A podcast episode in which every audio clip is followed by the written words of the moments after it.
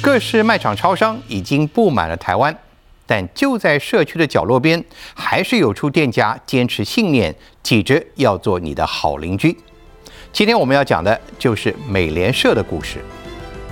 台湾有7761个村里，我目标是往那边看。脚跟超商比，我的价格绝对是便宜的，比它有竞争力。但价格以外是什么？就是价值。我觉得差异化是一条比较长远的路了，所以我们有一个展店计划是这样，我们是顺着店开的。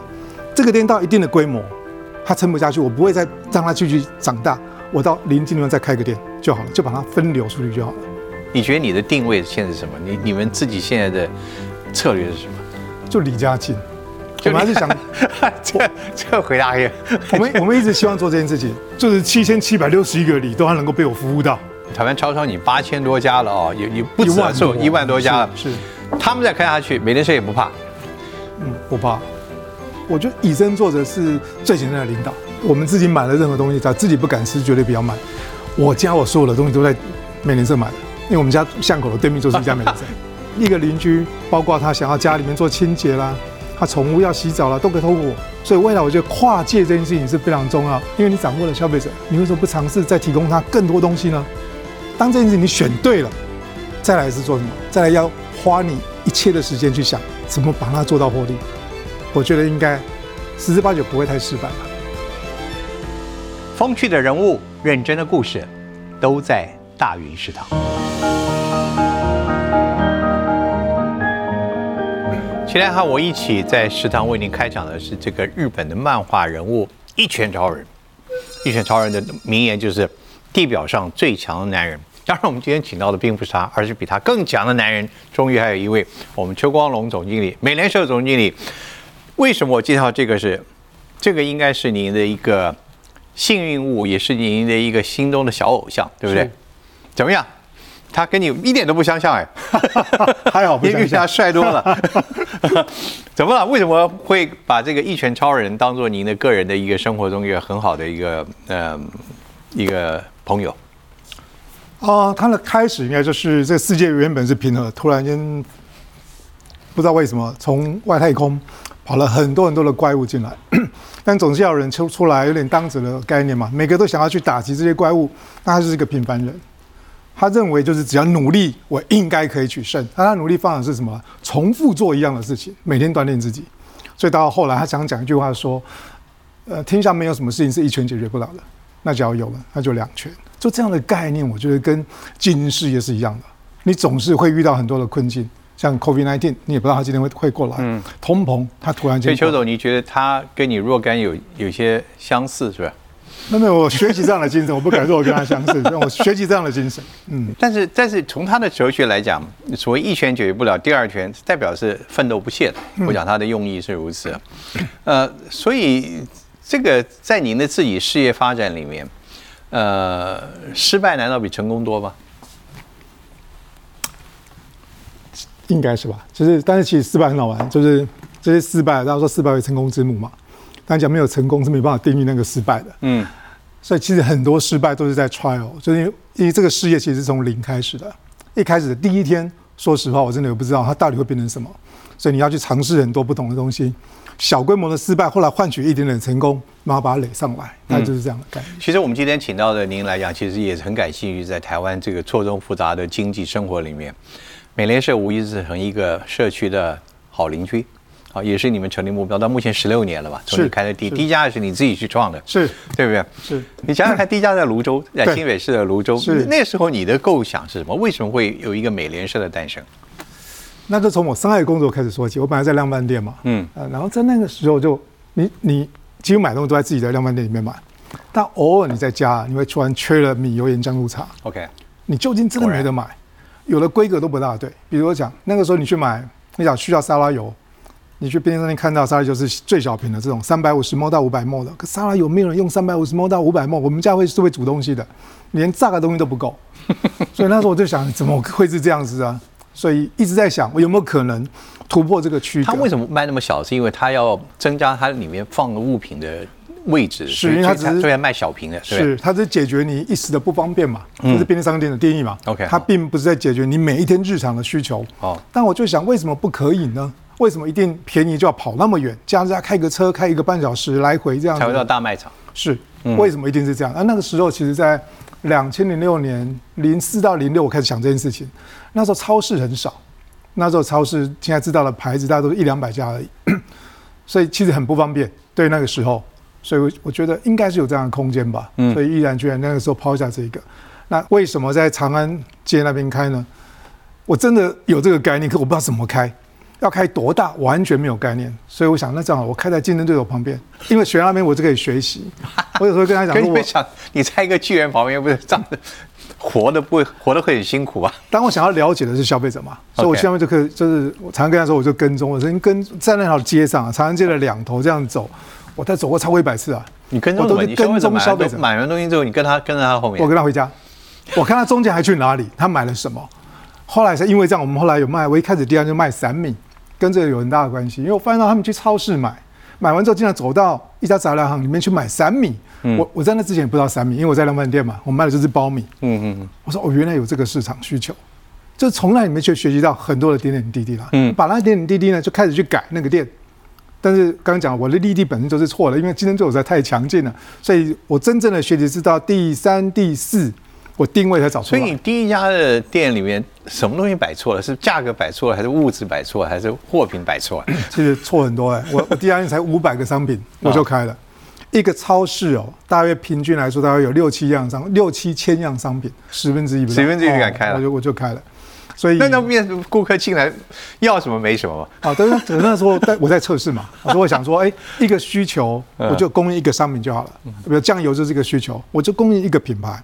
但开始就有很多消费者告诉你说、不是这个啦，我们都是买这个，等等的去累积，所以现在大概有快要4000只品项，所以那个错误很大嘛。但那学习的历程就还蛮好玩的。所以你的学习足足花了2年，差不多1年半左右。这个学习历程对于一般的商家来讲，对于一个像你这样经营者，这是一个很大的成本的付出吧？是，在企业创业，尤其你一个新概念。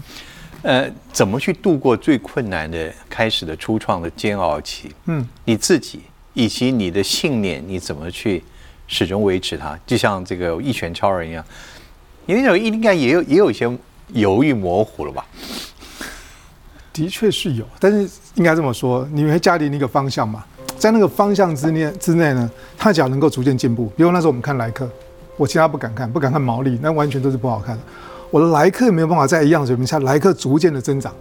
只要莱克是增长了，其他事情我可以改善。我每次做一件事情，它是不是能够增加？比如说，我从500个平仓到1000个，我的客单价能不能同比的往上升？也代表我更容易抓到客人的心了嘛。只要是这条路应该就可以走，就可以估算一个我大概多久之内应该能够获利。你那时候应该有得到不少来自客户的反应吧？非常多，所以那时候我就每天在店里面收集消费者的声音，常被骂，但就是可以收到很多声音。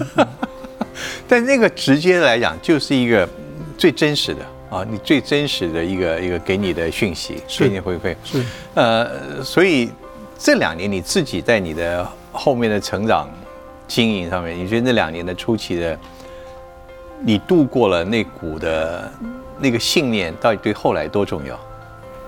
应该说就是你大概知道怎么去验证一件事情它的重要性跟它的有效度，因为在投资过程其实压力是大的，因为每一笔钱都需要看到回报嘛。前面这2年累积的这些测试的结果，但很多是失败的，但里面得到很多改善的条件。你大概知道应该是怎么样去确保自己这个信念不要改变的情况之下去做更多的测试，因为这测试不会停的。过去这3年 COVID-19 我们还是持续在做测试。你需要一直去理解消费者的行为改变了什么。如果比着过去3年台湾所有的，尤其是通路行业，那受这个疫情影响之大，这3年跟你刚出创业2年，哪一个比较痛苦？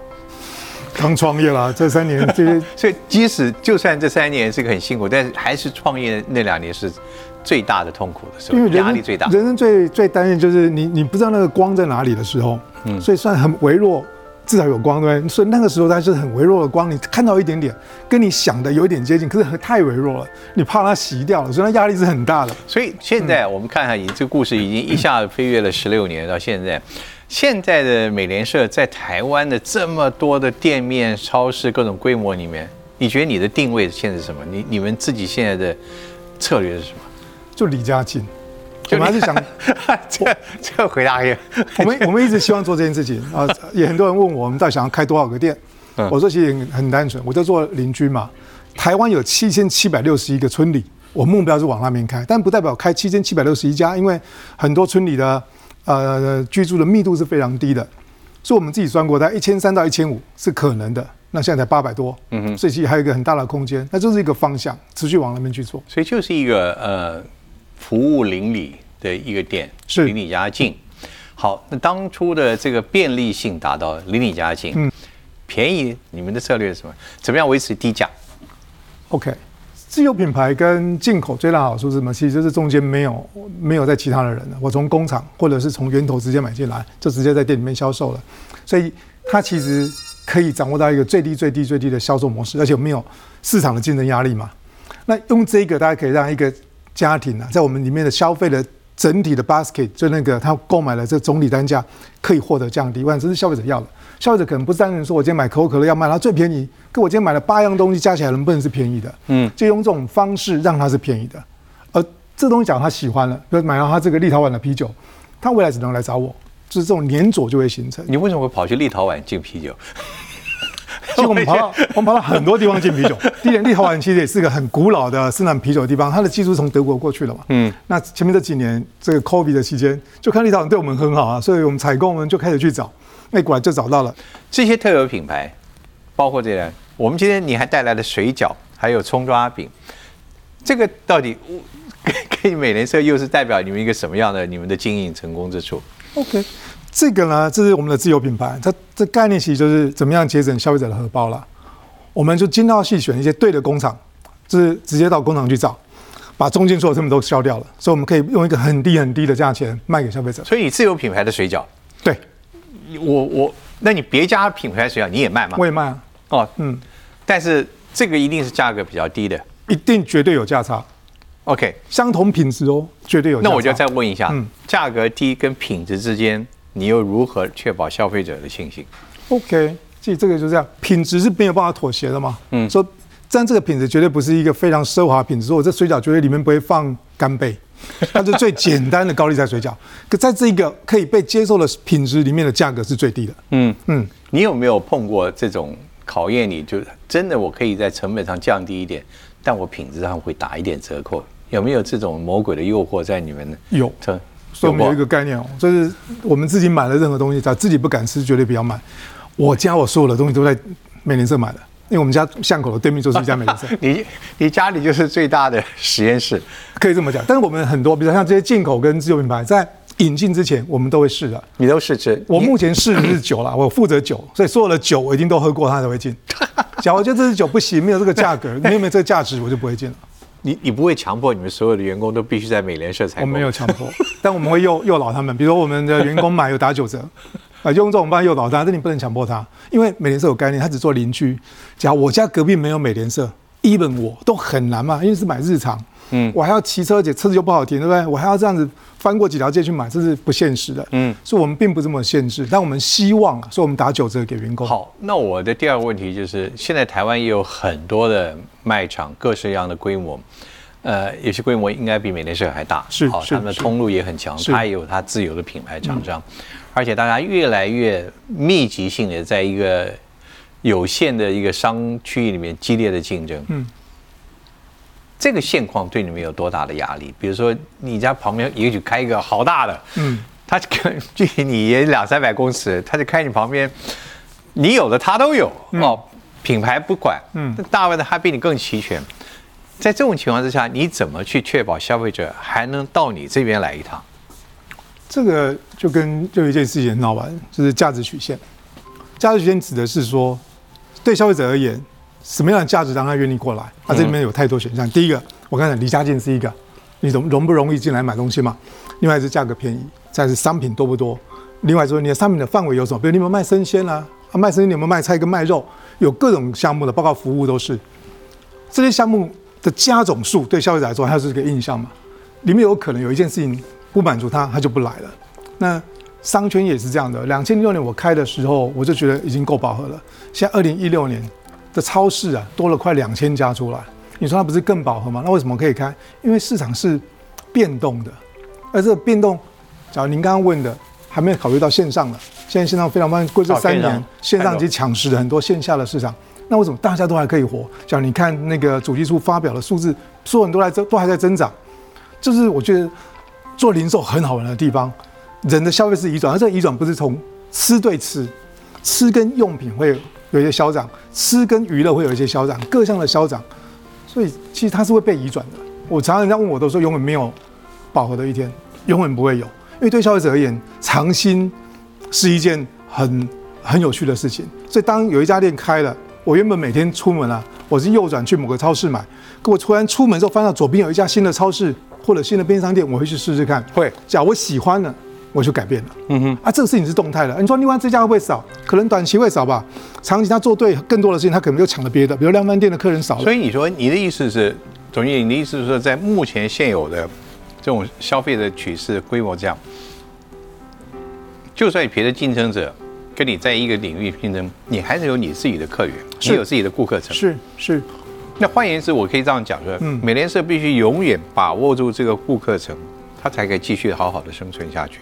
既有顾客层的把握是非常重要，但是另外我觉得啊，在未来这几年更重要是能够掌握到顾客端更多的可支配所得。我们现在看美联社，就是你一再强调，这16年来它走的就是一个邻里的，是它维持它的规模，维持它的便利性。你可以说看起来不会太那个装潢豪华，也不会走大型路线。你们一直都会这样子吗？绝对不走大型路线。绝不会往其他的商城去发展，流量饭店等等吗？对，你们不走，没有，不会，绝对不会。即便我开了1500家，我想还是不会。但我比较想要的是，未来能不能透过跟我的顾客的紧密的关系，我卖他更多东西，因为未来一定走到线上去嘛。只不过线上跟线下的融合这件事情不容易做，我觉得那是个方向，而不在于说我还把我的实体变大。没有，我的实体目前这个定位，我觉得非常好。我就继续再开到1300、1500，但我觉得每个乡每个村里都有我了。我现在在想的是，他原本跟我的关系只有米油盐酱醋茶，能不能扩大到别的地方去？以你的现在情况来讲，即使将来很多的超商，台湾超商你8000多家了哦，也不止1万多家了，是他们再开下去，美联社也不怕，不怕，因为没有关系啊，是两个。可我又觉得你们跟超商的竞争好像又很像。当他很近的时候，一定会，比如说都去买饮料的这个人，他进来我这边买饮料，或者进去便利商店买饮料，这个事情是有可能的。但想的是，那他进来我这边虽然少买饮料，可是他有什么东西非得进来不行？我们大概扣了2件事情嘛。好，一个，假如跟超商比，我的价格绝对是便宜的，比他有竞争力。比如2颗茶叶蛋才15块钱，这个事情就应该是打趴很多人。但价格以外是什么？就是价值。这些东西只要你买你喜欢了，你不会再跑，因为只有我才有。你非得跟我产生这样的关系，也是长期的关系的建立。我觉得差异化是一条比较长远的路了。所以我们内部有一个像今年的目标，要到2层嘛，就是有2层的差异化，这上面是绝对外面买不到的。未来我们希望能够更大。假如有人问我说会到多少，只要能够到100%，顾客还不离开我，代表我的东西都是对的，不是吗？那我就可以立于不败之地了。你还有一个口号很有趣，你们经营的一个商业模式叫做“够了”。我觉得大部分的店都是我不够，我要这样。但什么叫做够了？这跟定位有关系。刚刚提到我的定位就是做邻居嘛，所以代表我的商圈非常小。那这听起来好像蛮简单，其实它背后有一个很痛苦的性质，代表你的客人很少，成本跟费用的管控是非常重要的。我认为啦就是我以我800家店，我到2000家店，或者到我到10000家店，我的采购的进价会差不了太多。因为它总是有个底线嘛，每个人都有他自己的成本要背，甚至像现在通膨，大家都在涨价，那进价都一样，最后大家拼什么？拼管理。那管理就是2样，成本跟费用。什么叫够了？这东西不需要就是不需要。举一个简单的例子，我们店里面是没有电脑，我们只有2台收音机。为什么？当初在测算的时候，就发现这件事情，我们一天来客才几个人，我干嘛还要后面办公室放一台电脑在那边算你的业绩啦，跟总公司的往来？不需要啊！你的早上没有客人，两台收银的其中1台就当做电脑就好了。另外到晚上的时候生意好了，你也不需要跟总公司联络了，2台都打开就变收银机就可以了。所以这个就是够了。我为什么别人要有我就一定要有？所以全台湾应该只有我们没有所谓的后台的电脑，我就是2台。这样的概念在整个店里面都是这样子的。就是当我们用比如说 T5 的灯管，它就够了啊。所以我从 T5 再升到 T5 的 LED 就好了。我干嘛要把它整个都换掉？就对消费者而言，那没有任何价值，自己有增加成本，增加成本会怎么样？我受不了的时候就涨价，只有这样子。所以购的这件事情，其实在各个方面啦，包括我们自己的自有品牌，绝对没有过多的包装，包装都是钱，何必呢？消费者要的真的不是要那个，他去找品牌就好了，不用找你。所以就从我们自己原本的定位，因为商圈非常小，没有办法太多客人去设想它的成本结构，所以我才用购了这件事情。当我自己的，所以你就是要把一切用在消费者他感觉到最实惠的。不过我刚听的时候，我还是免不住我会想一件事情：如果我是您，或者我是一个老板，我很希望我的客人是源源不绝，我的消费者是源源不断。不过似乎您的意思是你并不期待有那么长龙在你们的门口，你不要那么样的那个突然高峰式的采购，你不期待这样子。你甚至不会嫉妒别人有一个长龙队伍，你也不要，因为这里面有两个重要的事情：一，空间，我店很小，所以我没有办法容纳这么多人；第二，我一个班呢、就一个员工而已，那就没有人会来上班了，没有人受得了。另外，你的店那么小，连库存都没有，你都被这些人搬走了，然后剩下的人呢，你店就是空的了。所以，因为它是比较顺的，所以我们有一个展店计划是这样，我们是顺着店开的。这个店到一定的规模，它撑不下去，我不会再让它继续长大。我到临近地方再开个店就好了，就把它分流出去就好了。所以店也不要太大，够了就好了，这是的确的。您是我看过少数很多的企业的负责人哦，很愿意直截了当的，而且非常非常坦诚的说，就承认自己小，是真的很小，我们真的很小。很多都说我们多大，你们上市，我说我们真的很小，怎么样？真的，而且现在才800家店，真的很小，真的很小。那您自己的雄心是什么？就是7761个里都还能够被我服务到，又透过各种方法，不会只有线下的店，我希望能够透过别的方法也可以跟他们接触到。我觉得也许让观众更能够理解您所谓这个小本身，其实对来讲不是字面上的意思，而是一个您自己其实你们有更大更务实的一个目标，你是一个务实的来告诉你自己的规模跟理想。我就想问问您自己也有一个生命的哲学哦，在您几次我看很愿意提的就是。你有一个生命的哲理叫做服输，是吧？是这一个什么意思？很多人是不服输，你怎么会用服输呢？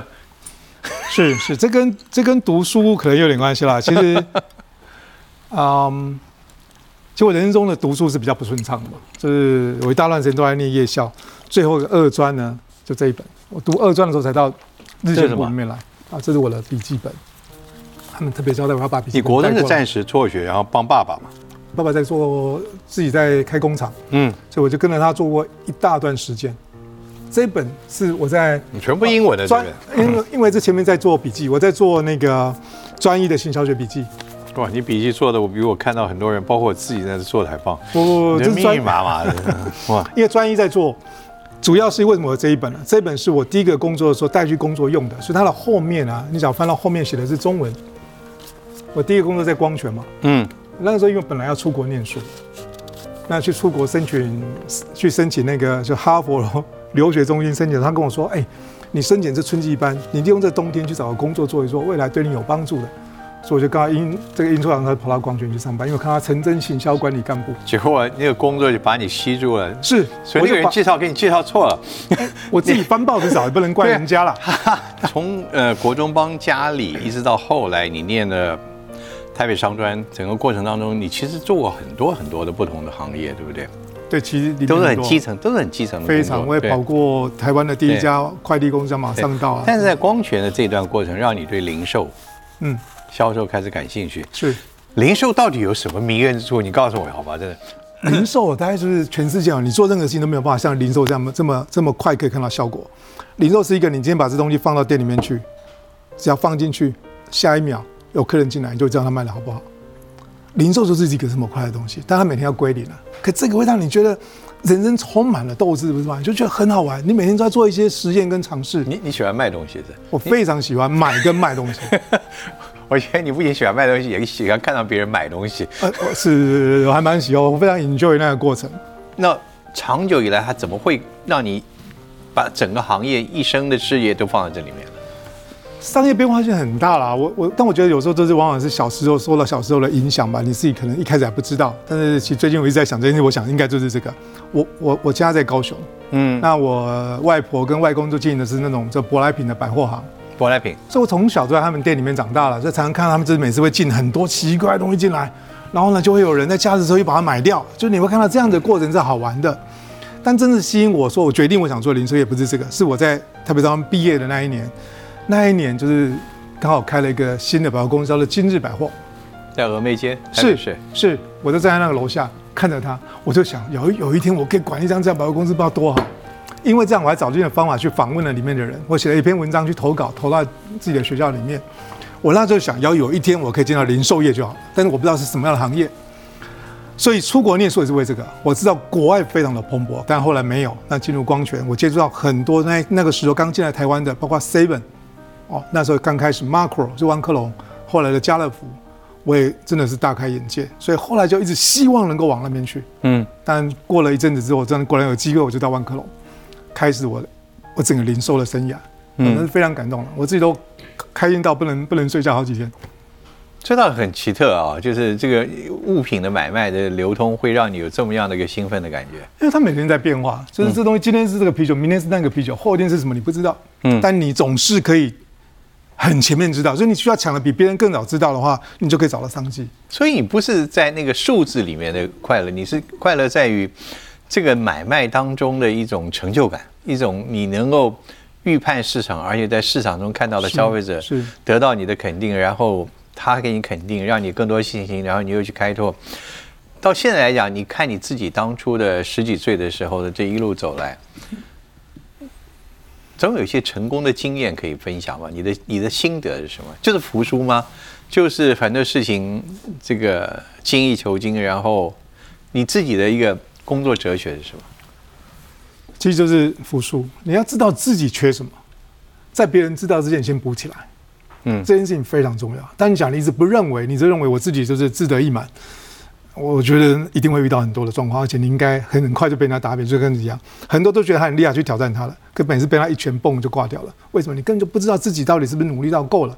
但真的只有自己知道，你自己问自己就知道了，你缺什么。你缺了你把它补起来。那我应该不要问你，刚刚问你是打几拳？应该你遭的最重的一拳是什么时候？哦，最重一拳，2018到2019，我换系统。你们每年是换系统？我换 ERP， 我真的完全超乎我的想象的。但是我算是除了一开始创业的时候最痛的一次是那个，要再度进入黑暗，完全进入黑暗，就是超越我自己原本的设想。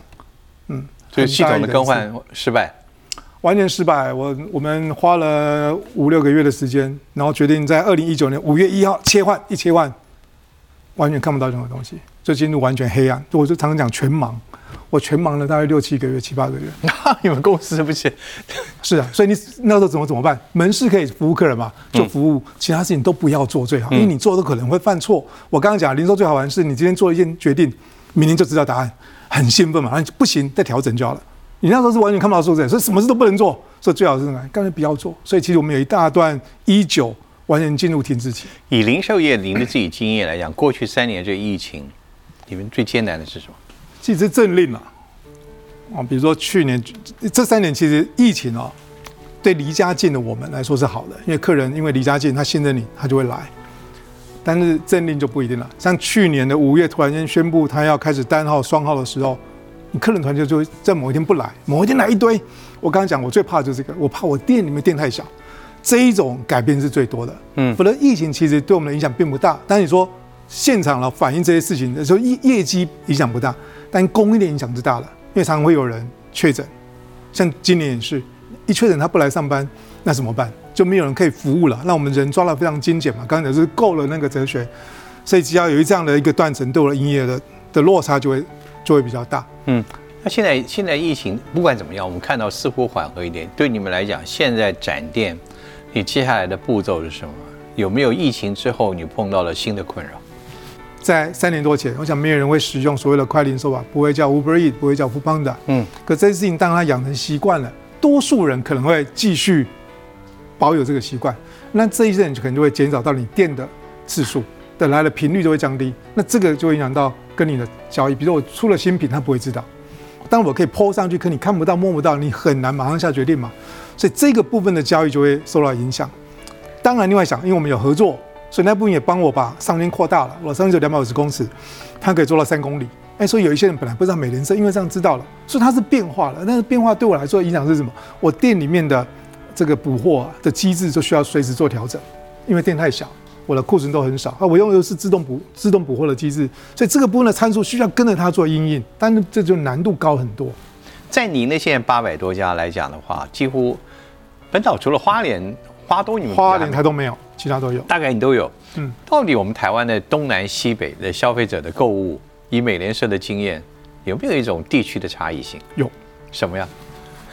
这么讲，南部跟北部，我想我就是常年的啦。比如南部人吃的口味稍微会重一点点，偏甜一点点，这个概念是有的，对不对啊？所以它反映在一些调味料的上面。但我说实话，调味料对整个业绩的占比是不高的，所以它有。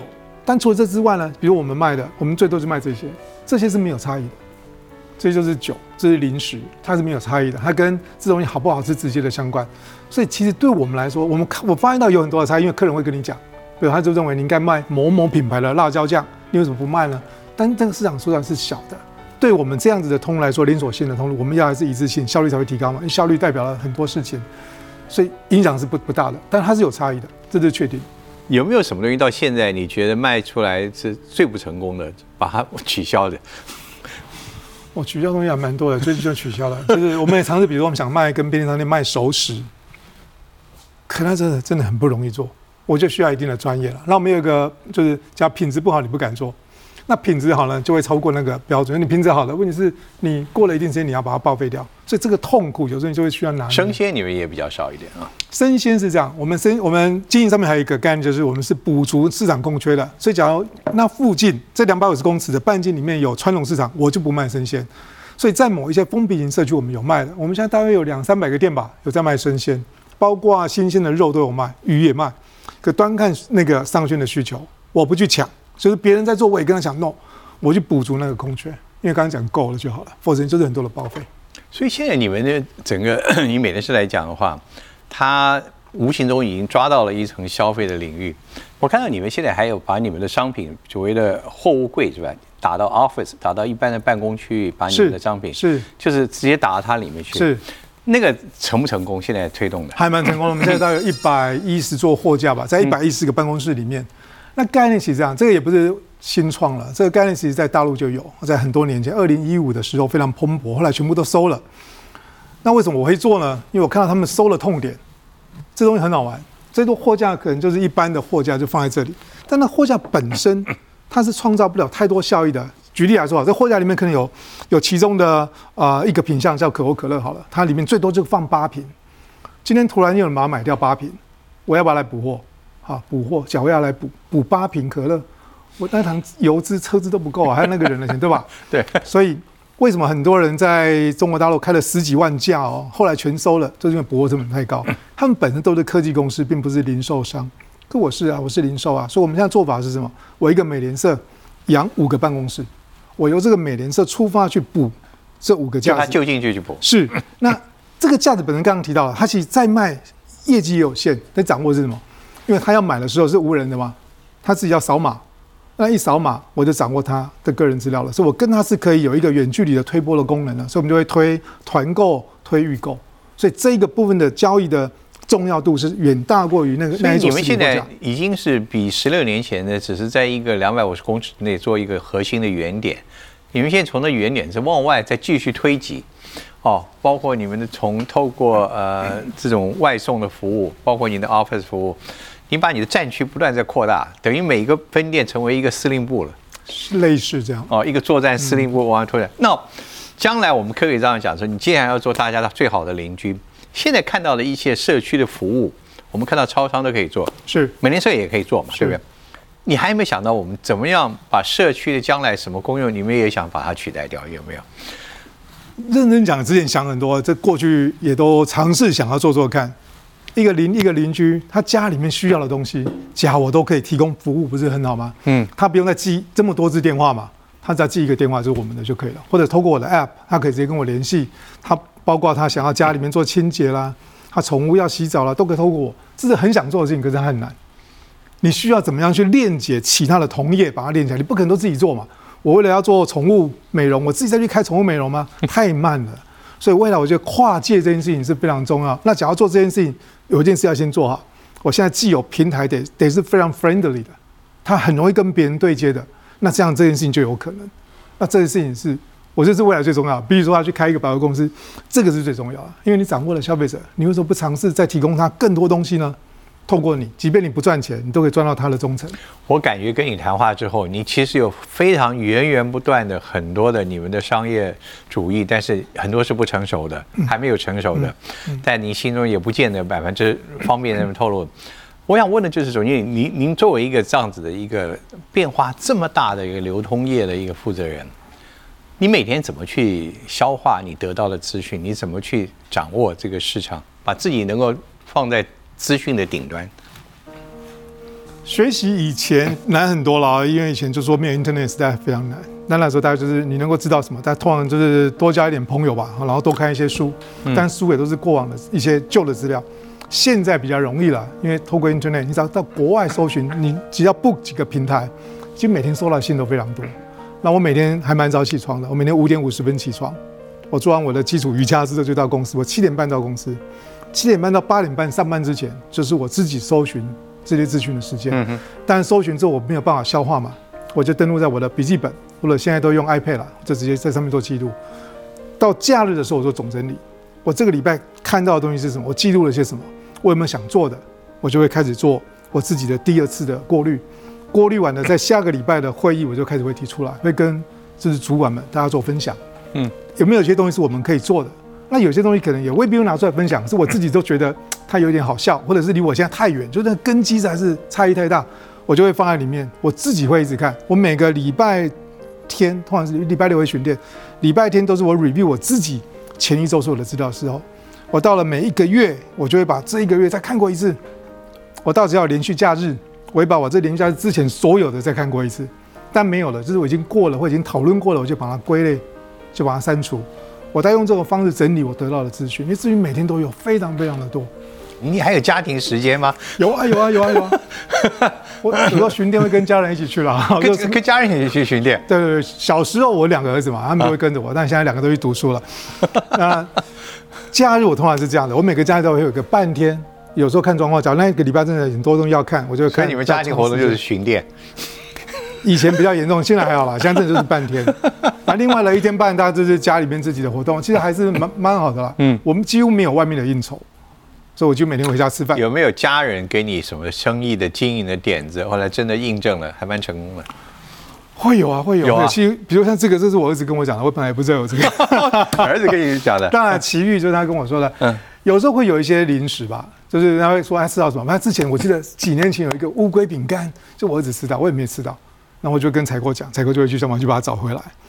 还当然家里面其实生活来，我们做的是民生必须嘛，所以其实他们都还蛮有代表性的。家人都在帮我试吃，所以我们家所有的东西都在店里面买啊，所以其实都是一起生活了，一起过这个工作的生活。如果现在年轻人真的还想走通路商业这条路，你觉得跟你当年的时候，现在他们要具备的条件大不一样吧？不仅热忱，还要动脑，是。也还要掌握很多创新的 idea， 这部分你怎么去要求他们，怎么去动员他们？尤其对现在的年轻的这一代的同仁，你用的是什么样的领导方法？领导方法最简单，我觉得是以身作则。就是比如说我为什么每天7:30要到，因为我要求我们的人不能够迟到。我只要求这件事情，因为我们是7点开门，我们不是变成像那24小时，所以你没有办法想象有个客人7点钟到你的门口买东西，就你们还没卡开。他会觉得你到底是关了吗，还是你已经不开了之类的。所以因为要求不能迟到，我自己就是提早1个小时到。